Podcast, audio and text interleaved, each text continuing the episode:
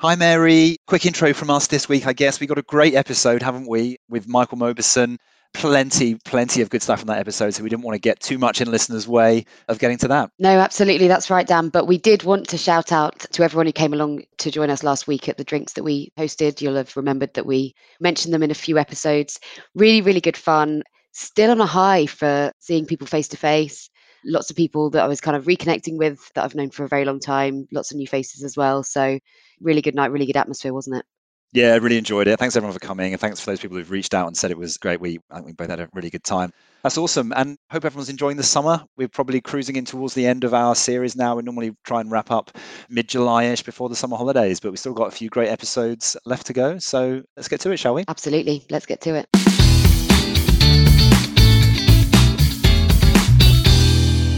Welcome to Investment Uncut. In Investment Uncut, we cut through the noise when it comes to investing. We're digging deeper to try and bring clarity to your investment decisions. I'm Dan Mikulskis. And I'm Mary Spencer. Investment Uncut is brought to you by the investment team at LCP. LCP provide investment advice to some of the largest institutional investors in the UK, including pension funds, wealth managers, and sovereign funds. Find out more at lcp.uk.com. Hi, everyone. Today on Investment Uncut, we are talking security valuation. And I'm very delighted to say we've got a very special guest joining us this week. That is Michael Mauboussin, who is head of Consilient Research at Counterpoint Global, part of Morgan Stanley Investment Management. Michael, welcome. Thanks, Dan. Great to be with you. So, Michael, my first question is always to tell the listeners a bit more about the role, but usually I know what the words in the job title mean. This time I'm a little bit stumped, so I'd love if you could explain what the word consilient means as well as giving us a description of your role. Yes, thank you, Mary. I'll be very quick about it, but consilient is an old word. It's been around about 150 years, but it basically means the unification of knowledge. So, the idea is that as we go out into the world, the best way to solve problems that face us, including the most challenging problems we face as a society, is to take the big ideas from various disciplines and put them together to try to solve those problems. So consilient is the unification of knowledge. So this is really the idea is that we should not be narrow in the world of business or finance or investing, but really try to cast a wider net for ideas and to see how those ideas might inform us. With that backdrop said, my job is really sort of three different parts. One is to work with our investment team, our investors on investment process. So how can we be constantly learning as an organization? How can we do things better? How can we think about things more effectively? The second part of my job is doing research. People can subscribe to it. It's all free. It's out there. We don't publish super frequently, but we try to talk about different topics that are relevant in the world of investing and sort of at the forefront of things that might be of interest to people. And then the third thing I do is I would just call it external. So that might be speaking with clients or conferences or doing podcasts, for instance. Those three sets of responsibilities are sort of what I do all day. I love the idea, that idea of the concept of consilience. I've heard you explain that a few times on podcasts, and it kind of strikes me that we need more heads of consilient research around, I suppose. The world might be a better place if more people knew what that means. I think there are pros and cons. I would refer, there's, a, I just thought a wonderful book by David Epstein called Range, where he talks about basically generalists versus specialists. In the investment world, we talk and debate a lot about this general versus specialist. There's a similar type of thing. So the downside of this consilience or this thing is you have to read a lot of stuff and pay attention to a lot of different areas and you tend to not be a master of any of them and then the second thing is you have to be reasonably effective at making connections that are reasonable so analogies or metaphors that are actually robust enough to help guide your decision making there are pros and cons so i think that I broadly come down, not surprisingly, that the world of generalists tend to do best over the long haul, but there clearly are roles for specialists, and this type of thinking or approach may not be as effective for some domains or some tasks. Cool. Well, Michael, before we get into the meat of our conversation, why don't you tell us one thing we ought to know about you that we wouldn't find on your CV? I think that the one that comes to mind is how important my own family is. You know, I've been married to my wonderful and beautiful wife for almost 32 years now, and we have five kids, four of which are out of college. So they're a little bit older. One is still in university, but that's a big part of my life. And as anybody knows who's been around a large family, you grow up in a sort of a chaotic environment. So that's always been a reasonably important part of my career development. And now it's just lovely. So they're all young people, young men and women, and it's fabulous. So that's one aspect I think is not widely known, probably, and very important to me. Fantastic. It is funny, isn't it? The difference between, I don't know what size family you grew up in yourself, Michael, but so I have one brother, but really good family friends of ours, they had four. They're all now of the age of having kids. And all of them are saying, well, I want a big family too, because that's what I knew growing up. And that hecticness and the fact that the kids can overpower the parents in many respects, given how many there are of them. I think they are yearning for having that for themselves. So, yeah, fantastic. Exactly. Well, I definitely know that sensation of being overwhelmed by the children. Yes. Excellent. Let's get into our conversation on valuation then. I was sort of wondering where was the best sort of jumping off point for the whole conversation, but you wrote or co wrote, I think, a classic book, Expectations Investing, I think about 20 years ago now, or was it even longer than that, maybe? But perhaps you could just try and give listeners a quick run through of the core thrust of some of the ideas of that book to get us going. Thanks, Dan. I mean, the backdrop is that I came onto Wall Street in mid 1980s without any sort of background in finance or business. And so I was a liberal arts major. So I didn't really know what was going on. And I found it all quite confusing, the terminology and so forth. And then in my training program, actually, someone gave me a copy of Al Rappaport's book called Creating Shareholder Value. And that was the first book for me that consolidated a lot of these ideas in a way and, and really has become the bedrock. And of course, Al Rappaport was a co-author with me with on expectations investing there are sort of three things that were important in that book. One is about the importance of cash flows. Second was about strategy and valuation. We could talk more about that in a moment. And then the third thing was about expectations that the stock prices reflecting expectations about financial performance. The target audience for that chapter were corporate executives to help them make better capital allocation decisions to understand their stock. But of course, the opposite side of that same coin was completely relevant for investors. So we took that as a point of departure to expand on this theme for investors specifically. So the idea of expectations investing, I don't want to discourage anybody from buying the book, but it's actually a very simple idea, which is there are three steps. One is to say, given today's prevailing stock price, what are the expectations in terms of important value drivers that solve for today's price. So, in a sense, you're trying to read the mind of the market to understand what it believes is going to happen to solve for today's price. So, notice I've not imposed my view. I've not done any, at this point, any deep analysis. I'm simply saying, what do I have to believe? And by the way, if you want an analogy, it would be something like if it's a high jumper, for instance, the question would be, how high is the bar set? You have no idea how high the jumper can jump, but you know that the bar is set at two feet or seven feet or whatever it is. Step two, then, is where the work happens. And that's where we introduce strategic and financial analysis to assess whether that company is likely to meet, exceed, or fall short of that set of expectations through a combination of financial and strategic analysis, hopefully you develop a view, and this is all probabilistic, but you develop a view that allows you to discern that difference. And then step three, as a consequence of one and two, is buy, sell, or hold. So basically, what is the reasonable conclusion as a consequence? Now, the book's got a lot of other stuff. The beginning of it, we call it assembling the tools. So we talk a lot about cash flow models and strategy. So we're giving people some foundation there. The middle of the book is the heart of the three steps I just described. And then the last section, we have some deeper dives into things like real options and mergers and acquisitions and share buybacks and actually signals to help people understand when they should revisit expectations. So that's the complete package. The last thing I'll say, especially for listeners who are keen on this, but a little bit worried about getting into all the numbers and so forth, is we have a website for the book called expectationsinvesting.com that includes tutorials, online tutorials, each of which, or most of which at least, have downloadable Excel spreadsheets. So if there's a numerical example in the book about some cash flow model, for instance, and you'd like to know how those numbers are calculated, you can go to the website, you can download the Excel spreadsheet, and you can actually see the numbers and see them. You can recreate them for yourself we're trying to make this idea very accessible. I think it's very robust. And just a quick comment is that for some reason, we just seem like we want to value things, maybe this sense of volition, like I'm in control, rather than saying there's only one thing we know for sure in this whole equation, and that's the current stock price. And let's go backward from that and try to understand what's going on. So going back to our high jumper, just to clean this up, the high jumper metaphor, step one is how high the bar is set. Step two is our analysis tells us how high the jumper can jump. And then step three says, will this be successful or unsuccessful as a try? And that's basically the set of ideas in a nutshell. I really like, I suppose you've turned the way many people think on its head effectively in the kind of, as you just said, what do we know at the moment? We know the stock price. And I suppose the method that you just described helps you to hone in on what you actually need to assess. Because I suppose if you're looking at a stock and saying, am I willing to buy this for the price it's currently priced at? That's a huge question. And there will be very few people in the world that are well enough experience to know for that particular company exactly what the equation is. Whereas I suppose you turn it around, you solve for what you need to believe. Suddenly you've got something that says a very specific question I need to believe that these cash flows will come from this area, and that's much easier to assess.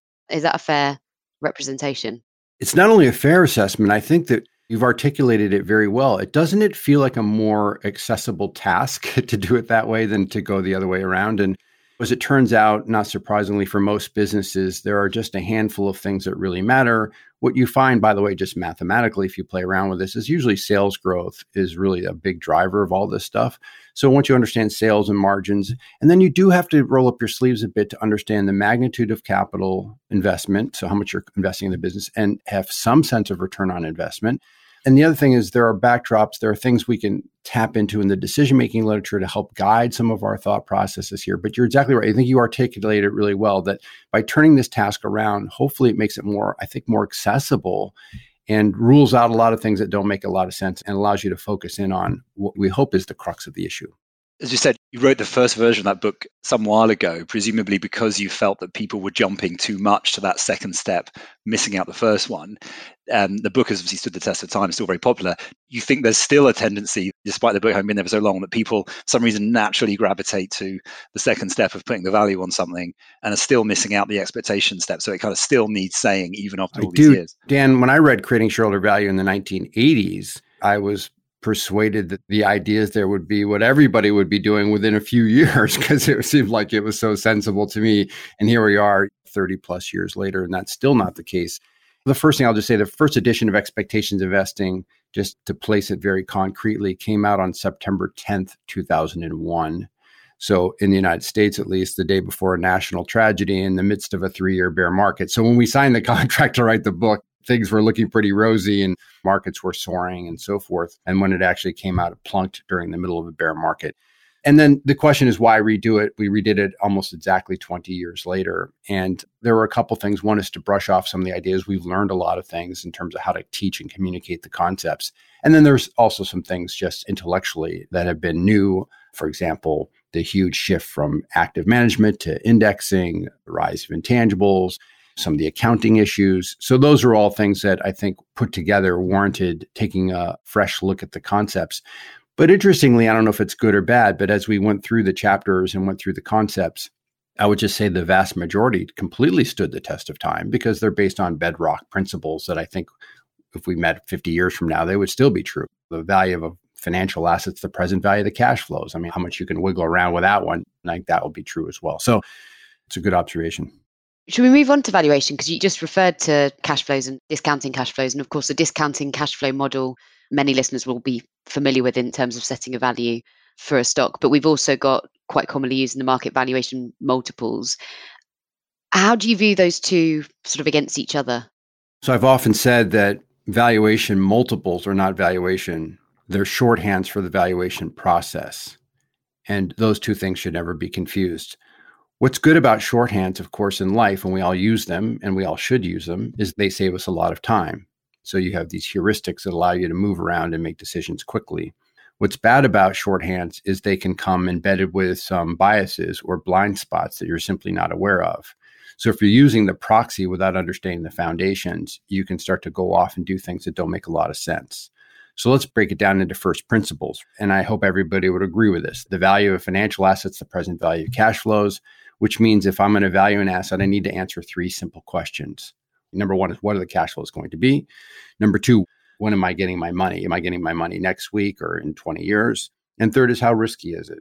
And we don't have to get into details of defining risk, but we all have a sense of what that means. This seems like an endeavor that's pretty sure. This seems like an endeavor that's unsure. So if you accept that those are sort of the core things, and that's whether you're valuing real estate or bonds or equities, it doesn't make any difference. Those core ideas are going to across all those different areas.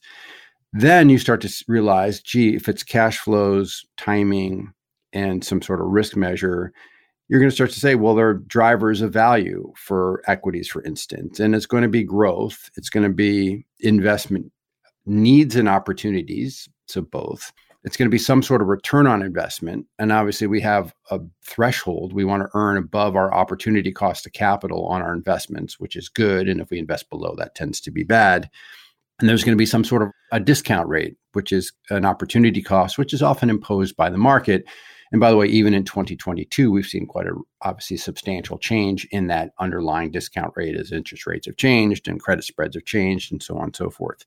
So the key, I think, and I say to my students, you have to earn the right to use a multiple. What do I mean by that? It means that when you say this is worth 15 times earnings or 27 times whatever it is, there are underlying assumptions that would substantiate that multiple that you need to understand. And of course, make sure that what you're saying is consistent with what you believe about the operations of the business. And that's where the problems can arise. So people start to just throw multiples around really without understanding what underlies them. So just to summarize that, Mary, I was an analyst myself. I use multiples. I try to be thoughtful about it. But by the same token, you need to go back to first principles. So we've written two pieces. One was called What Does a Price Earnings Ratio Mean? And another was What Does an Enterprise Value to EBITDA Multiple Mean? And we really try to ground these concepts in the cash flow models so that people then can go out and use the multiples in an intelligent and thoughtful fashion rather than just saying, that's what I saw before, or that's where it used to be, or that's what the comp table tells me, or whatever it is. So that's the basic, I think, the tension, the pros, the goods, the puts and takes about using multiples versus going back to the core model. It's a really important point, isn't it? I see people make those sorts of statements all the time. People say something like, oh, that stock has a really high valuation. They say Amazon or something. Amazon, oh, it has a ridiculously high valuation. It's overvalued. It's got a 40 price earnings, 50 price earnings, whatever it is that stock is better value. It's 15. You even hear people talking about that about the whole market as well. And I mean, we're all guilty of it a little bit. I probably fall into that trap as well. But I think one thing I think you say in that piece about price earnings, there's a really interesting chart that shows the relationship between sales growth and price earnings multiple. And you kind of show how at higher levels of sales growth, you would naturally expect the price earnings multiple just to be way higher. But people are often anchored to kind of lowish price earnings multiples because that's where the market's been or whatever. Well, the thing is that growth is not inherently good or bad. Growth has to be qualified, and that is qualified by whether the return on investment is high, low, or okay. So that's the best way to think about it. Is if you put a dollar into a business and it earns above a dollar, then growth is great, and the faster you grow, the more wealth you'll create, and the higher the multiple you will deserve.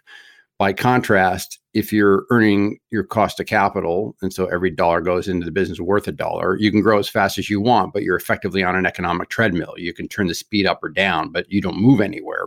And then, third, and most importantly, of course, if you're earning below your cost of capital on investments, every dollar you invest will destroy value. And so, growth actually will be deleterious to the value of the business. And you probably say, like, well, gee, where does that ever happen in real life? And one of the areas where it does happen quite commonly is mergers and acquisitions. I mean, how many times have you seen a deal announced that is proclaimed to be accretive to earnings or cash flow or some sort of metric like that, but actually the stock price goes down? What the market is saying is that's a net present value negative investment. This money being spent is going to earn present value cash flows less than what you're spending, and as a consequence, is actually destroyed value. Doesn't matter what the accounting earnings are.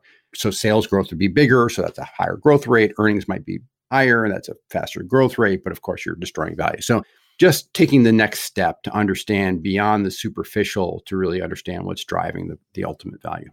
I wondered if we could link a couple of things that you've said, Michael. So, we talked obviously about valuation and methods to understand valuation. You also just earlier mentioned intangibles, and that was one of the reasons that you'd updated your book. I wondered if you could describe how you think about allowing for intangibles when you're thinking about valuation. Yeah, thank you, Mary. It's a really important issue. And I think that every investor should come up to speed on this because it's quite vital to understanding what's going on.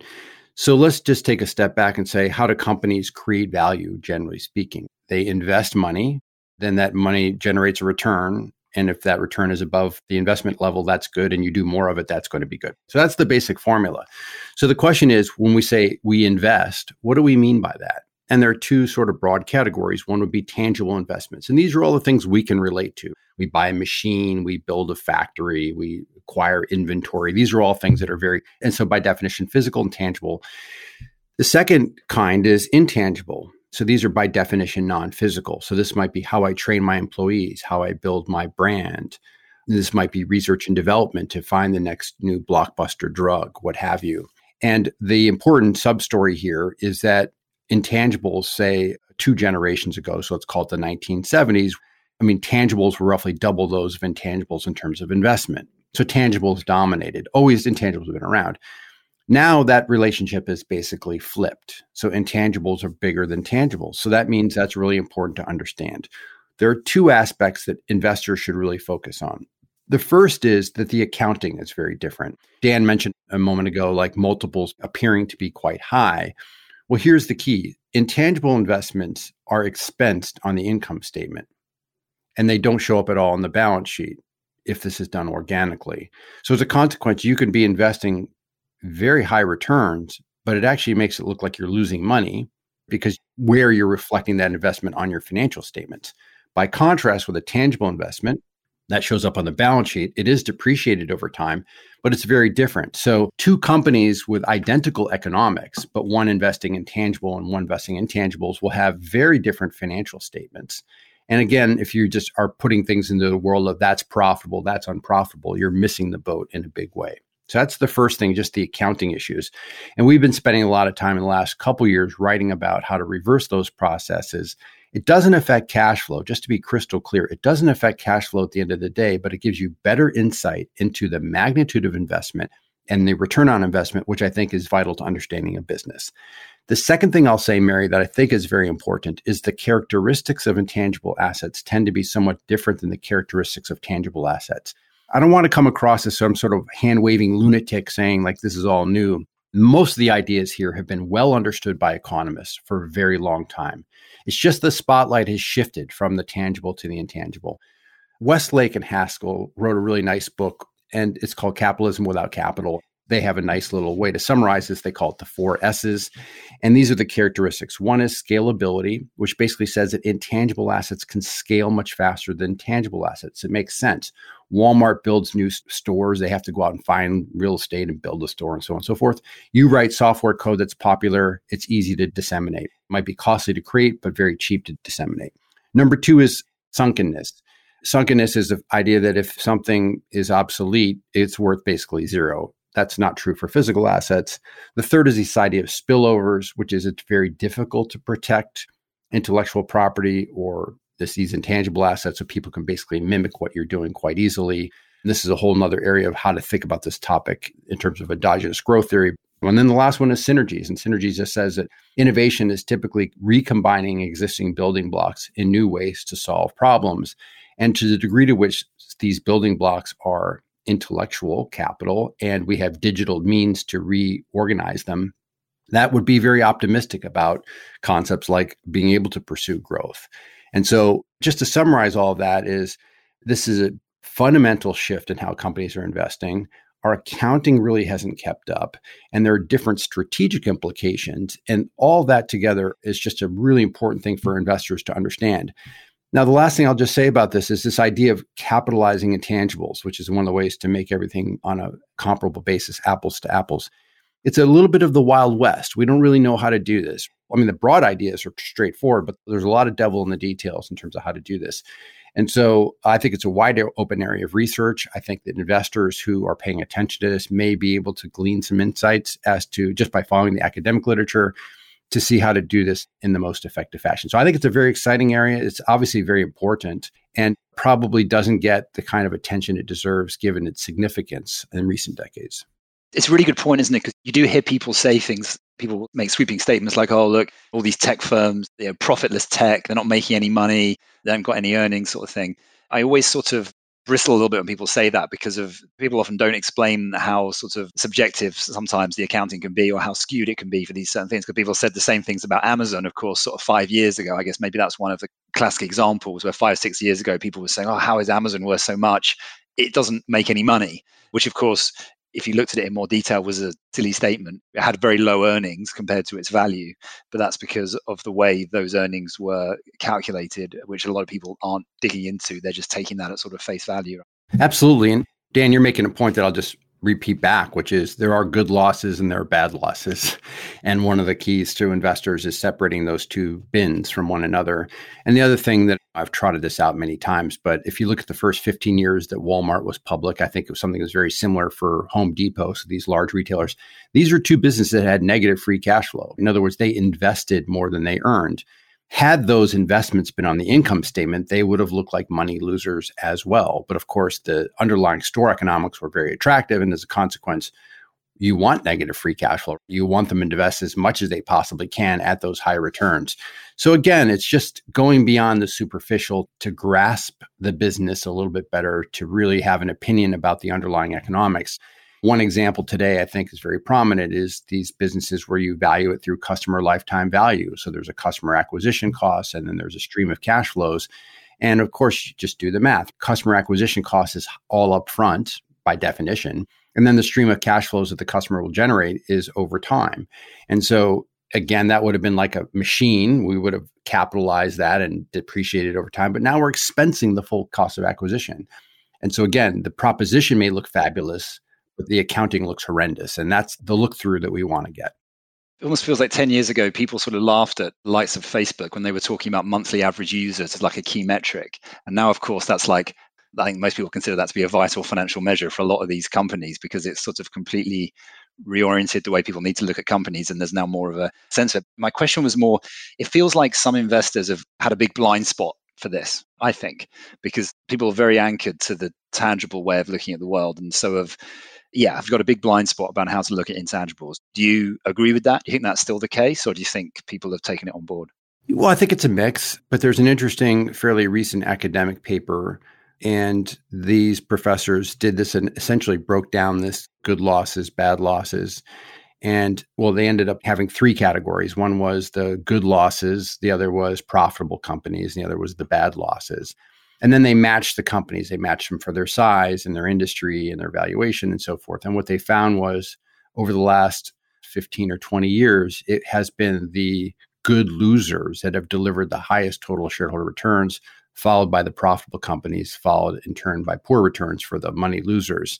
So the idea here would be that the market may be wisening up to this, but perhaps those excess returns would be an indication that maybe we've gone through the wisening up process, but the market at least didn't fully appreciate some of the prospects. So I don't want to, again, come across as saying losing money is good. That's clearly not the message. The message is to focus on the basic unit of analysis to understand if the economic proposition is an attractive one.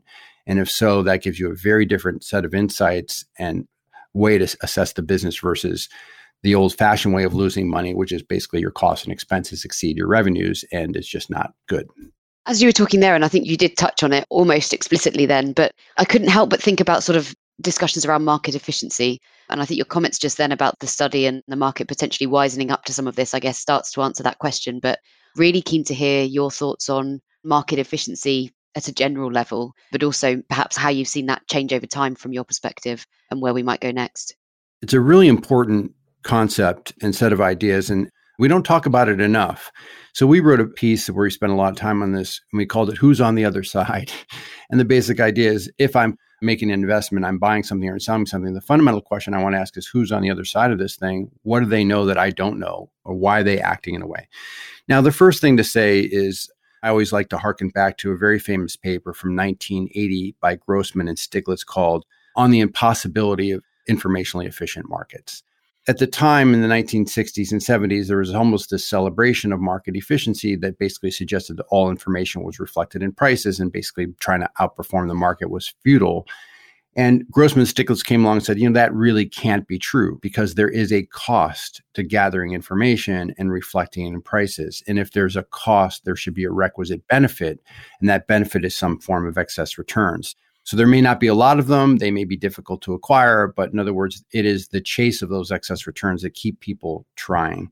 So Lasse Pedersen, a wonderful finance professor, wrote a book about this, but he's got this lovely title where he says markets are efficiently inefficient. There's enough inefficiency to keep people trying, but not so much that there's a ton of money laying around. In this report, what we ended up doing is saying, can we talk about and be systematic about the sources of inefficiency?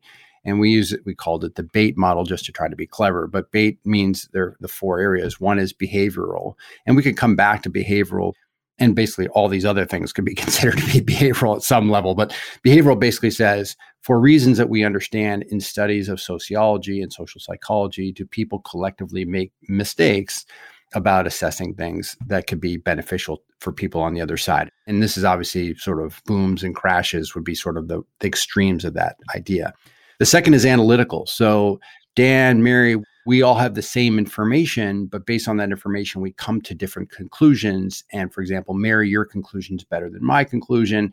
And as a consequence, you have some insight. And that can happen quite a bit, as you can imagine, just there are some people who are just really good at doing good analysis. The third is literally information.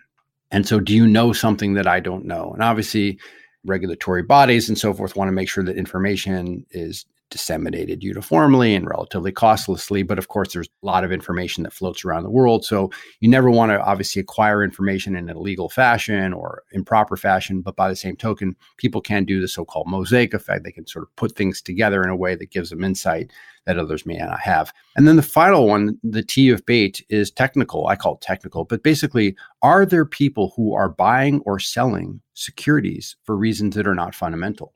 Are they forced? And so the classic example that would be things like margin calls. So you put on a position, you're very bullish about it, you think it's going to go up, you do this with leverage, so you borrow money to buy more of it that you otherwise would.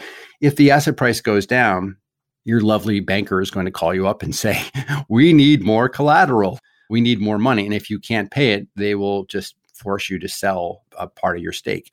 So you may be kicking and screaming as that asset's going out the door, but you're selling for technical reasons. Another classic one is if your insurance companies can only earn, for example, investment grade bonds, and a bond gets downgraded from investment grade to below investment grade, so they have to automatically sell it obviously things going in and out of indexes. There are a lot of different little sort of fringe cases where this might be the case. So, and by the way, I actually think in, if we think about the last six months of markets, there have been a lot of instances of this technical selling for people, again, doing things for non fundamental reasons. So, a bit of a long winded answer, but I think it's an incredible rich area. Again, who's on the other side? So, when you make an investment, ask yourself, what do you believe is the source of inefficiency? Is there something weird going on here behaviorally? Am I analyzed the situation better than others around me? Do I have better information in some way? Or am I a liquidity provider for someone who's trading for technical reasons? They're forced sellers or even forced buyers, by the way, like covering shorts and so forth. Am I a liquidity provider for those people? And as a consequence, I can generate excess returns. Do you think it's important to understand why that person's on the other side? Does that influence your view on how much you would pay for a certain, if you're buying a security? Or is that sort of irrelevant to your very first point on this podcast around turning the equation on its head?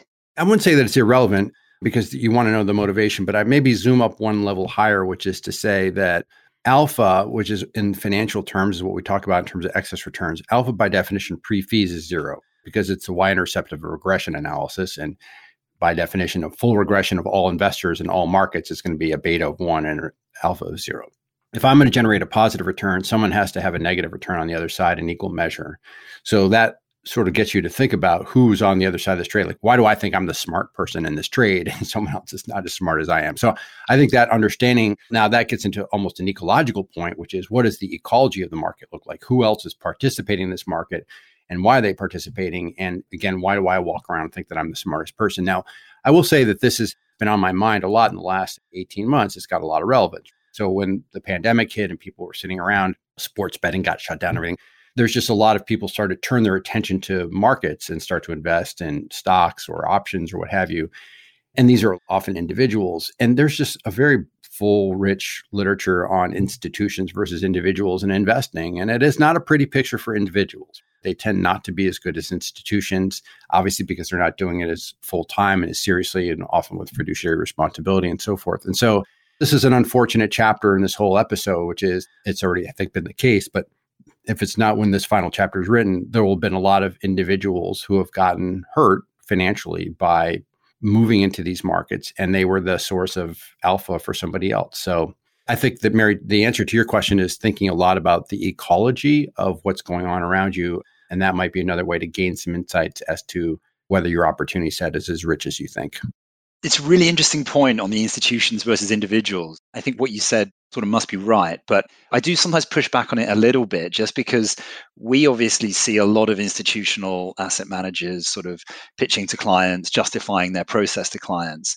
And I often feel that that can develop a bit of a blind spot because you end up investing according to a process that you can justify on paper which isn't the same as investing necessarily the best way. So, for example, an individual, winding back a few years, an individual might have said, you know what, I love Facebook. I use it all the time. I think it's going to do really well. I'm going to buy Facebook, which was a great decision for a while. Obviously, wasn't this year. Whereas an institutional manager might say, no, I have to have this rigorous process. It has to be something I can justify.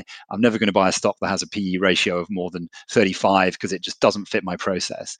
And so that does lead to a little bit of a blind spot in that they're kind of being a bit too rigid in terms of the process. And that argument seemed to work for a while, but obviously this year things have really reversed. And I'm probably pushing my luck with that argument this year, especially with the Facebook example. I think, Dan, there are sort of two levels of that. One is the first thing is, and you guys are much more versed in this than I am, but when you're sitting down with a manager and you're asking about their process, you want to walk away convinced that that process provides a steady and economically sound way to generate excess returns. And there are ways you can do that. You can do things like the fundamental law of active management information ratio equals information coefficient times the square root of breadth or in plain language it says excess returns are a function of the skill times the opportunity set. And then you can break down skill into some subcomponents. And so you have a line of inquiry i think that can be quite rich to understand whether that manager is doing something that makes economic sense when you roll it back up. And then you want to ask about their activities or how they spending their days. And by the way there are many different from systematic strategies that have done fine over time, Ed Thorp or somebody like that, to Warren Buffett, who's making very few but very chunky decisions. And there's everything in between. So there's no, I'm not sure there's a right answer, but there should be an answer that is economically that holds together. But the second thing is to say on the individuals is just that's the point is that you can always pull an anecdote or you can go back and say, oh, Peter Lynch said if you go to the mall and you like this thing, you should buy the stock or whatever. Those are anecdotes and those are fine. But what you want to do is step back and look at the aggregates and say, when we think about potential wealth creation and destruction, what do the aggregates tell us on average? One of the nicest papers on this is Barber and Odean, where they studied the Taiwanese market. And the Taiwanese market was a particularly interesting one because they could tag, they could figure out who was an institution and who was an individual. And they just looked at the trading activity.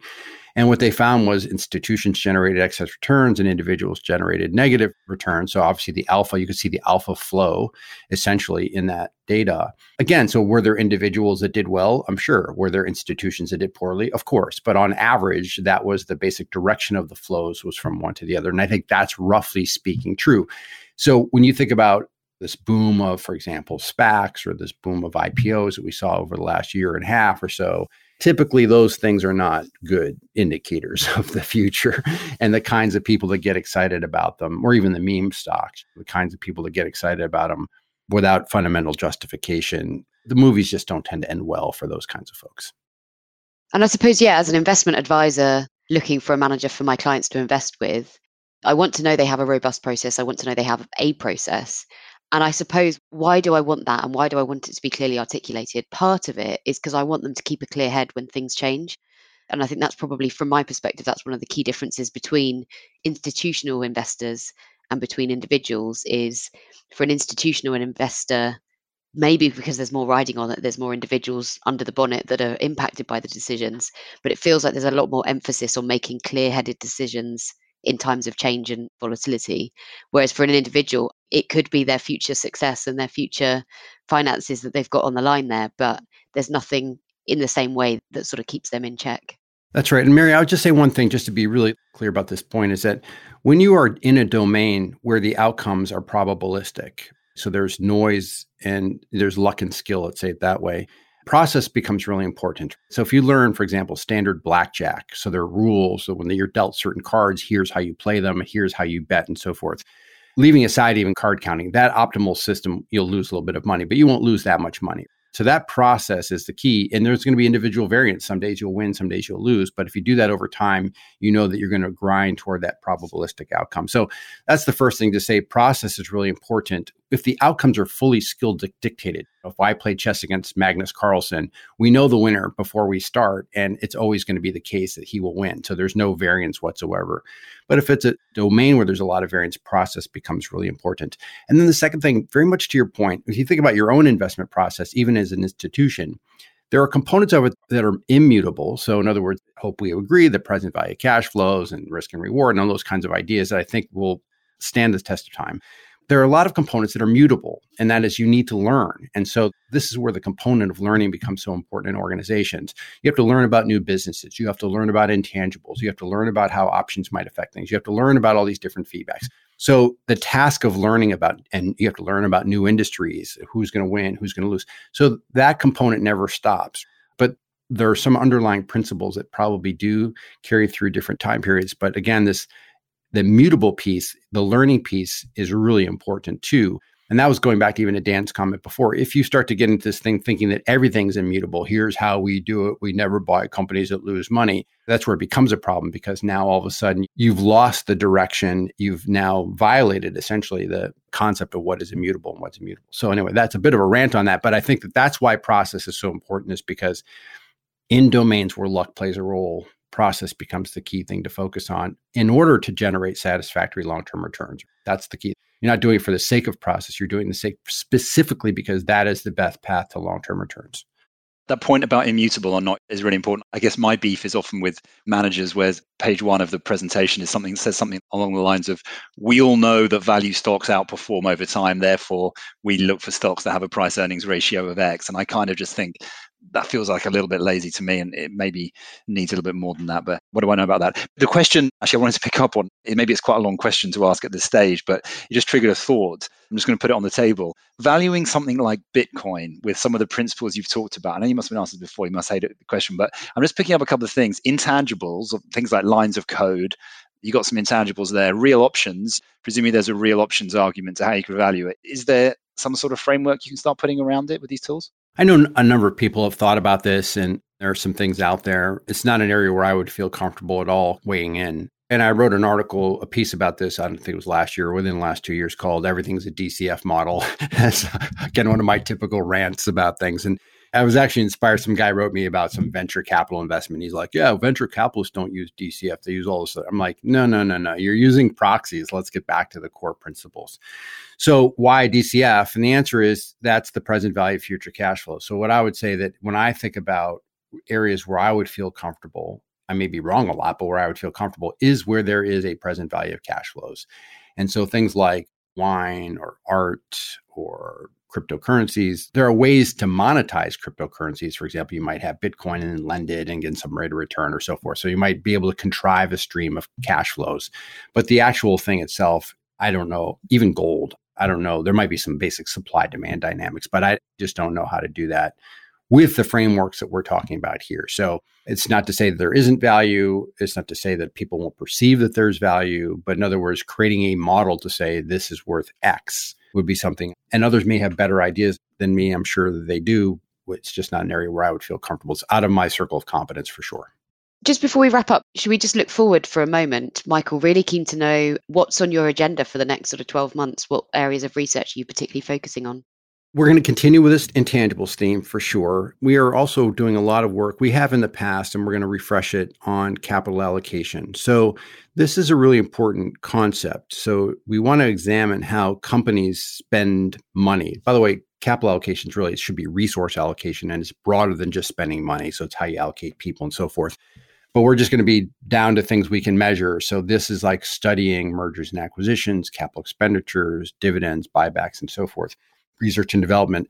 And I think, Mary, the thing that we're going to add to that mix, which we had not had before, is precisely the intangibles. And so that's a really interesting new flavor. So, are there any interesting trends with capital allocation? We're working on some stuff now about thinking about the role of market share. So typically, you'd think when we're thinking about competitive advantage of a business, we tend to say, okay, what kind of resources do they have? What kind of market positioning they have? And what does that mean for are they low cost producers or differentiated or what have you? And then the outcomes of that typically are things like market share and customer loyalty and satisfaction and profitability and so forth. So, one of the things we're playing around with is a simple idea that what we know is, especially since we've had digitization and this increase in intangibles, we have some examples of winner take most or winner take all markets. Traditional market share distributions, you think about soft drinks or tennis shoes or what have you, the leading players around 40%, next one's around 30%. You go from there. But we have markets. If you did a search this morning on Google, Google's got something like 90% share of the search market, which is extraordinary. And by the way, it appears now to be a foregone conclusion. But if you go back and look at search market shares through the 1990s, you may have lived through that. They were all over the place. There were many competitors. There were the market shares. They were jockeying for position from month to month, certainly year to year. So the question is, can we look at market shares and go back and say, does that tell us anything about the nature and structure of the competitive of the market? So that's another area that we're interested in. Another topic I've had this on my list for a long time. I'm not sure I've really approached it thoughtfully. I think some people have done work on this, which is if you're an organization, this is interesting. So the supply chain problems we've witnessed over the last 24 months are really an indication of fragility. Here's sort of the setup for this. If you are in an environment that does not change, what you want to do is optimize. And that optimization will allow you to be the most efficient as possible. However, if you're in an environment that changes, optimization is horrible because you're fragile and that optimization will crumble. So I think what we've learned in the last 24 months is that optimization, which many companies have sought, and that leaves aside some ideas like redundancy, has created a fragility that we're now paying the price for. So this sets up this sort of idea if you're a company, you want to think about the trade off between exploitation, which is doing more of what we're doing and doing it more efficiently, and exploration, which is trying out new things. And by the way, there's a huge literature. Obviously, this is a huge issue in nature, for instance. So, foraging strategy and so forth of animals.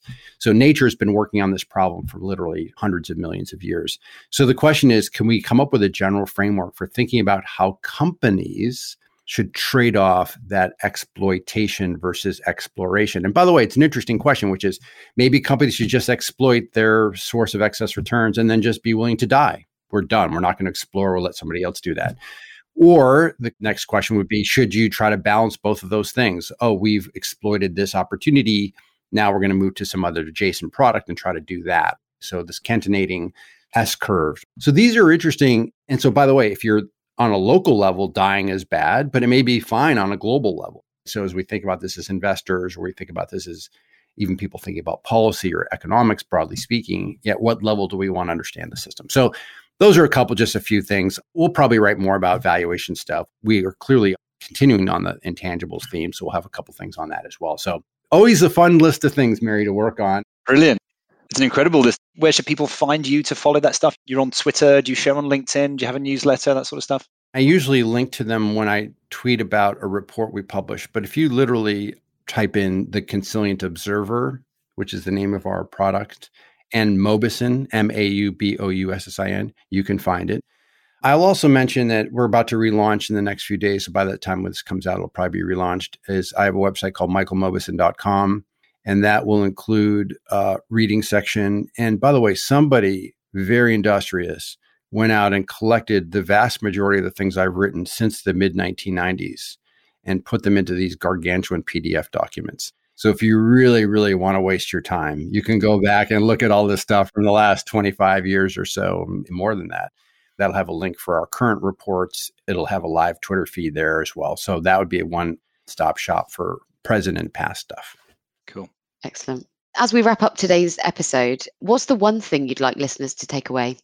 I think the biggest lesson in investing is really the idea of continual learning. One of the reasons I think many of us are drawn to this, especially people who are curious about how the world works, is that you never have the game won. You never have the game beat. There's always something to learn. There's always new information to draw in. So I think the number one thing is to keep learning, have your mind be open. The one quality I really admire in people who make good decisions is this idea of being actively open minded. I think that would be the one thing I'd want people to take away is to try to be as actively open minded as possible. What a good reminder for all of us. Yeah, it's a lovely takeaway. Michael, what do you think is the most underappreciated thing about investing? If I had to say, it would probably be that temperament is more important than smarts. We tend to think that smart people can do better than others, especially in an industry where there are a lot of numbers mm-hmm. typically and some things to figure out. But I think if you examine what leads for great investment results over a long period of time, not just a short period of time, but a long period of time, it tends to be temperament. These are people who are able to fill in peaks and valleys. So when people are extremely bullish, you are much more reserved. When people are extremely bearish, you're much more positive. And there are interesting questions about how much of that is sort of in the nature of people and how much of that is something we can build into our organizations. I think it's a, clearly a combination of those things. But I think the big one is temperament is more important than smarts. Fantastic. And Michael, you've given us so many recommendations So through today's episode. I think I've written down about six or seven. Do you have any final recommendations that you'd like to add to that list? We'll link all of them in the show notes. There's a podcast I listened to, and I'll just mention three books that I found to be fun. And I don't even know if I've talked about these, but the first is there's a recent podcast from the Sohn conference this year between John Collison from Stripe and Stan Druckenmiller from Duquesne Capital. And I tweeted about this. I mean, you don't have to agree with what Stan Druckenmiller says about the world to appreciate how extraordinarily thoughtful he is, how wise he is, and that he lays out many lessons that all investors can employ. I thought Collison's questions were quite thoughtful, and Druckenmiller, who's obviously been extraordinary for decades, I thought that was a really fun one. I'll mention three books that I've read this year that I've liked. The first is a book called Seven Games. Do you guys know this book by Oliver Roeder? Not- So, mm-hmm. Seven Games is exactly what it sounds like. He examines seven games. So, it's poker and chess and backgammon and so forth. And he talks about the history of the game. And each chapter, by the way, he talks about how those games, computers, how they became superhuman. So, how computers essentially beat those games. And it's quite different for each of them. So, it's quite interesting. If you like games, if you like to understand strategy, if you like to understand how computer scientists try to tackle becoming superhuman, that's a fun one. I thought as a fabulous read was Bill Browder's new book called Freezing Order. Many of you know the story about Bill Browder. He wrote a book called Red Notice, but he was a hedge fund manager in Russia. He crossed purposes with Vladimir Putin and the whole administration, so he had to pull out of Russia. But he unfortunately had a lawyer that stayed there to try to defend what they were doing, who was essentially died in jail. And so he's been on a mission to try to obviously sort of straighten things out in the name of this lawyer. But Freezing Order is sort of the next chapter of this. It's like a spy novel. It's unbelievable. Browder's a compelling, compelling writer. And so that's a fun one. And it obviously sort of geopolitically relevant. And then the last one I'll just say is the book that I can't get out of my head. Sometimes you read a book and you're, ah, whatever. And then you just can't get the ideas out of your head. Is a new book by Keith Stanovich. And that book is called The Bias That Divides Us. And it's about the concept of confirmation bias. And by the way, of course, having studied this stuff, I went into this book thinking I'm above all this stuff. And he, you cannot walk away from this book unscathed, recognizing that you are falling for the same thing. So he says confirmation bias is present when we process information to favor opinions that we hold in high esteem and with great conviction. And his interesting thing is that he says most behavioral biases, almost all of them, are mitigated by some sort of intelligence. If you're a brighter person, you know how to deal with these things and you're better at them, with the exception of confirmation bias, which is really interesting. So, you all talk to managers all the time. It's important to recognize that those who are most eloquent are often, in a sense, are the ones that are not mutable, that they're going to stick to these certain points of view. And by the way, he gets into politics at the end, so you may or may not be your taste. But the basic concept of confirmation bias, I think, is a really important read for people, again, to be aware of it. And then what can we do to manage or mitigate it? Brilliant. Thank you so much. Well, you've given us a whole host of reading material there. Maybe, given what time of year we're at, maybe a whole lot of stuff for over the summer, something to keep us all busy on uh, sun lounges or wherever we're going to spend our summer. So, thank you so much. Michael, it's been an absolutely brilliant conversation. Thank you so much for your time today. Dan, Mary, thank you very much. I really enjoyed talking to you. Thanks again, Michael. That's it from us this week on Investment Uncut. Hope you enjoyed this week's episode. We really enjoyed recording it. Join us again next week for another episode. Take care.